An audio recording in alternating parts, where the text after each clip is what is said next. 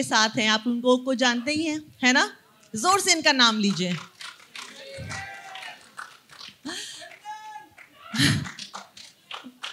देखिए, हमारे सिनेमा ने सौ साल पूरे कर लिए हैं और सिनेमा में इन्होंने पचास साल पूरे कर लिए हैं। तो पूरी सदी सिनेमा की है और आधी सदी सचिन पिलगांवकर जी की है। इन्होंने कितना लंबा वक्त देखा है, सोचिए, कि शोले, उससे पहले मुग़ल आज़म, हाल के सालों में आई जो फ़िल्में हैं नाइन्टीज़ की 2000 के बाद जो फ़िल्में जैसी भी बनी, अच्छी या बुरी, टेलीविज़न की दुनिया इन्होंने देखी, जब से टेलीविज़न इस देश में आया, और वो बड़े बड़े शोज़, हम लोग बुनियाद, वागले की दुनिया से लेके आज तक जो भी कूड़ा हो रहा है टेलीविज़न पर, वो सब इन्होंने देखा। और बहुत खूबसूरत सफ़र इनका लैंग्वेजेस की दुनिया में रहा है। हिंदी, मराठी, आप खुद मराठी हैं, लेकिन हिंदी, भोजपुरी भाषा में काम कर चुके हैं। लेकिन इसके बावजूद उर्दू भाषा, उर्दू ज़ुबान से जो उनका प्यार है, वो काबिल तारीफ़ है कि ये कहते हैं कि मैं रहता तो अपनी बीवी के साथ हूँ, लेकिन मेरे जहन पे, मेरे दिलो दिमाग पर हमेशा उर्दू छाई रहती है।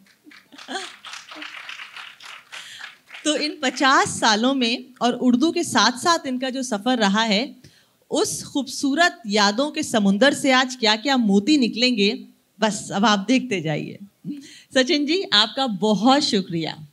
बम्बई से तशरीफ़ ला रहे हैं आप ये सर्दी आपको रास आ रही है? बहुत ज़्यादा। मुझे मैं ज़रा सर्दी का आशिक हूँ। हम्म। और मुंबई में हमें नसीब नहीं होती। हम्म। और मुंबई में सर्दी क्या ये स्वेटर पहनना भी नसीब नहीं होता। और रखे हैं घर में क्योंकि आउटडोर शूटिंग के लिए जाना पड़ता है। जी। तो कई बार ऐसा होता है कि वहाँ पे थोड़ी सर्द होती है। तो वहाँ पर फिर ऐसे कपड़े बाहर निकलते हैं पहनने हाँ। का मौका मिलता है। और आज मुझे आपकी वजह से स्वेटर पहनने का मौका मिला मैं आपका बहुत शुक्रगुजार हूँ। दरअसल आई तो मैं भी बॉम्बे से ही हूँ वो बात अलग है। लेकिन हाँ ये सर्दी जो है ये सिर्फ़ दिल्ली के ही लोगों को मैसर होती है हम इस मामले में ज़रा अनलकी हैं। एनीवे anyway, चलिए शुरू करते हैं। सचिन जी आ, मेरी आपसे फ़ोन पे लंबी बात हो रही थी। जी, जी. मतलब मुझे मुझे तो लगता है अगर मैं वो फ़ोन का कॉन्वर्सेशन ही लोगों को सुना दूँ तो वो बाग बाग हो जाए। क्या आपने मेमोरीज मुझसे शेयर की थी और क्या क्या बातें और क्या क्या अच्छे बुरे एक्सपीरियंसेस आपकी ज़िंदगी में तजुर्बात से आप गुजरे हैं? जी। ओरिजिनली कनी हैं।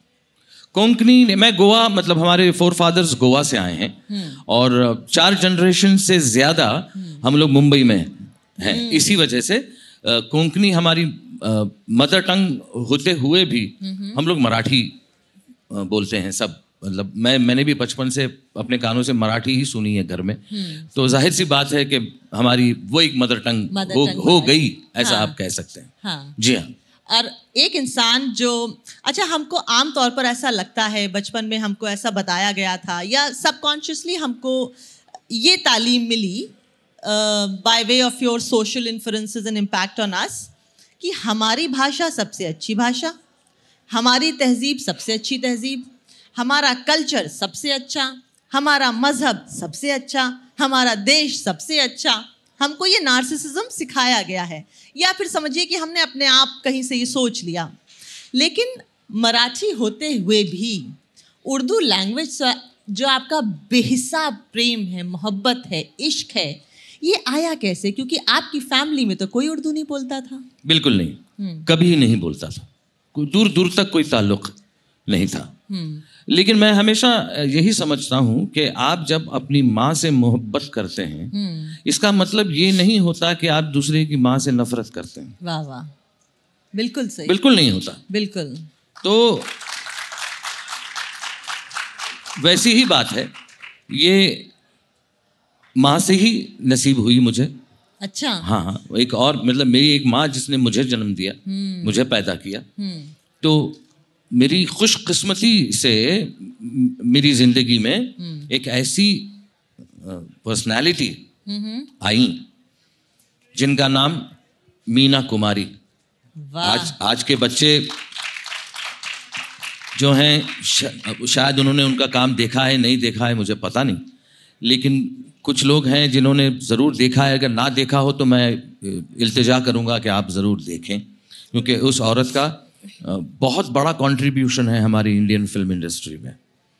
तो उनके साथ काम करने का मौका मुझे मिला एक फ़िल्म में जब मेरी उम्र थी नौ साल। नौ साल। और नौ साल की उम्र में हम दोनों उस फ़िल्म में मेन रोल्स कर रहे थे। वाह वाह वाह। और ऋषिकेश मुखर्जी यानी ऋषि दा उस फ़िल्म के निर्देशक थे डायरेक्टर थे। मंजली दीदी। और प्रोड्यूसर थे हेमंत कुमार जो म्यूज़िक डायरेक्टर और सिंगर वाह वाह वाह। तो ऐसे बड़े बड़े लोग उस फ़िल्म में कनेक्टेड थे और मीना आपा के साथ मैं उनको मीना आपा फिर कहने लगा क्योंकि मैंने उनसे पूछा था कि मैं आपसे क्या कहूँ क्योंकि आंटी वंटी बोलना उन्हें अच्छा नहीं लगता था। अच्छा। बिल्कुल नहीं। तो मैंने उन्हीं से पूछा कि फिर मैं क्या कहूँ? हाँ। कैसे पुकारूँ आपको? बोले नहीं मुझे मीना आपा कहो।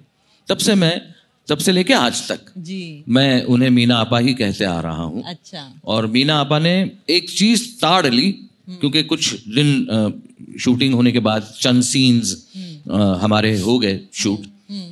तो वो बड़ी शार्प औरत थी। अच्छा। और उन्होंने ताड़ लिया। हाँ। उसने उन्होंने एक दिन एक मुझे बुलाया एक पास में शॉर्ट के बीच वक्त होता है कभी कभार हाँ। तो मुझे बुलाया कि "अरे सचिन तुम घर में क्या बोलते हो? तुम्हारी मदर टंग क्या है? मैंने कहा मेरी मदर टंग मराठी है। और घर में क्या बोलते हो? बोले मराठी बोलता हूँ। और फिर अच्छा। तो फिर ये हिंदी या हिंदुस्तानी कब बोलते हो?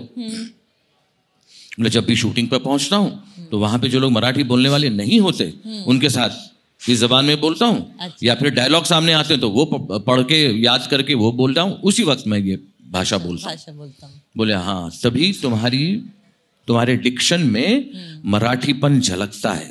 हाँ। तो मैंने कहा अच्छा। कैसे झलकता है? कैसे झलकता है वो क्या है? बोले नहीं बेटा उसको दूर करना बहुत ज़रूरी है। अच्छा। और अगर वो दूर अगर करना है हमें तो तुम्हें उर्दू जबान से मोहब्बत करनी होगी। अच्छा। तो मैं कैसे करूँ? तो उन्होंने कहा मैं तुम्हारे पेरेंट्स से बात करूँगी। उस उन्होंने मेरे पेरेंट्स से बात की उनसे परमिशन ली कि मैं सचिन को अपने घर बुलाऊँगी हफ़्ते में चार बार दो घंटे रोज मैं उसके साथ बैठकर उसको उर्दू कैसे बोलना चाहिए तलफ़ुज़ क्या होता है सबके मायने क्या होते हैं इन चीज़ों के कैसे बोल सिर्फ़ बोलना ठीक नहीं होना चाहिए समझ में भी आना चाहिए कि आप क्या बोल रहे हो क्या उसके उसके मानी क्या हैं। ये सारी चीज़ें और वो लंबी सी गाड़ी मुझे भेजा करती थी।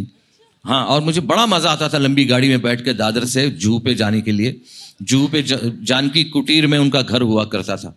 तो पहुँचने के बाद दो घंटे में से एक घंटा वो मेरे साथ टेबल टेनिस खेलती थी। अच्छा। हाँ ताकि मैं जरा थोड़ा इंटरटेन हाँ, हो जाऊँ। हाँ क्योंकि क्या होता है हर बच्चे को दिल बस्तगी जो है वो बहुत प्यारी होती है। जी जी जी। तो मैं उनके साथ वो फिर वो टेबल टेनिस खेलता था। एक घंटा और जैसे एक घंटा पूरा हो जाता था वो बोलते थे आप आओ सचिन बैठो मेरे साथ। हम्म। और फिर वो मुझे बोलना सिखाती थी। हम्म। और कैसे एक एक लफ्ज किस तरह से आप तुमको बोलना चाहिए उसका तलफ़ुज़ क्या होना चाहिए? ज़ाहिर सी बात है कि आता नहीं था तो थो, थोड़ी तकलीफ़ हो होती थी। और कुछ हफ़्ता डेढ़ हफ़्ते के बाद में थोड़ा सा बोर हो गया। तो मैंने फिर मीना आपा से कहा कि मीना आपा वही खेलते हैं ना? वो ये क्यों? बोला नहीं बेटा कुछ दिनों बाद वो बंद हो जाएगा ये दो घंटे चलेगा। क्योंकि ये तुम्हारी ज़िंदगी में होना बहुत ज़रूरी है। तो मैंने एक दिन पूछ लिया मीना आपा से मीना आपा जी। क्या मतलब बोलूँ? बोले तुम्हें पढ़ना लिखना आए ना आए मुझे नहीं पता लेकिन बोलना ऐसे आना चाहिए कि राह चलते इंसान रुक के मुड़ के देखे कि कौन बोल रहा है। क्या बात क्या बात वाह। इसलिए मुझे लिखना पढ़ना नहीं आता उर्दू। अच्छा। उन्होंने सिखाया ही नहीं। अच्छा। उन्होंने कहा पूरा ध्यान दो पूरा फोकस रखो ज़ुबान। जबान पे। वो ज़ुबान ऐसी होनी चाहिए कि यू नो लोगों को। बोले इसका फ़ायदा होगा? मीना आपा? हम्म। बोले बेटा तुम बहुत आगे बढ़ने वाले हो बहुत आगे जाने वाले हो काफ़ी साल तक तुम इस इंडस्ट्री में रहोगे। अच्छा। और एक दिन ऐसा आएगा कि जब तुम याद करोगे कि मेरी एक आपा थी जो मुझे कुछ दे गई। क्या बात क्या बात। और यकीन मानिए मेरी ज़िंदगी का एक दिन भी ऐसा नहीं गुजरता जब मुझे उस औरत की याद नहीं आती। सही बात है। एक ऐसी चीज़ है वो उस औरत ने मुझे ऐसी दौलत दी है जो मुझसे कोई चुरा ही नहीं सकता। सही बात है। जिसे मुझे किसी भी लॉकर में बैंक में कहीं भी रखने की कोई ज़रूरत ही नहीं है। सही बात है। वो इतनी महफूज यकीनन। चीज़ है और जिससे मैं खुद अपने आप को महफूज महसूस करता हूँ।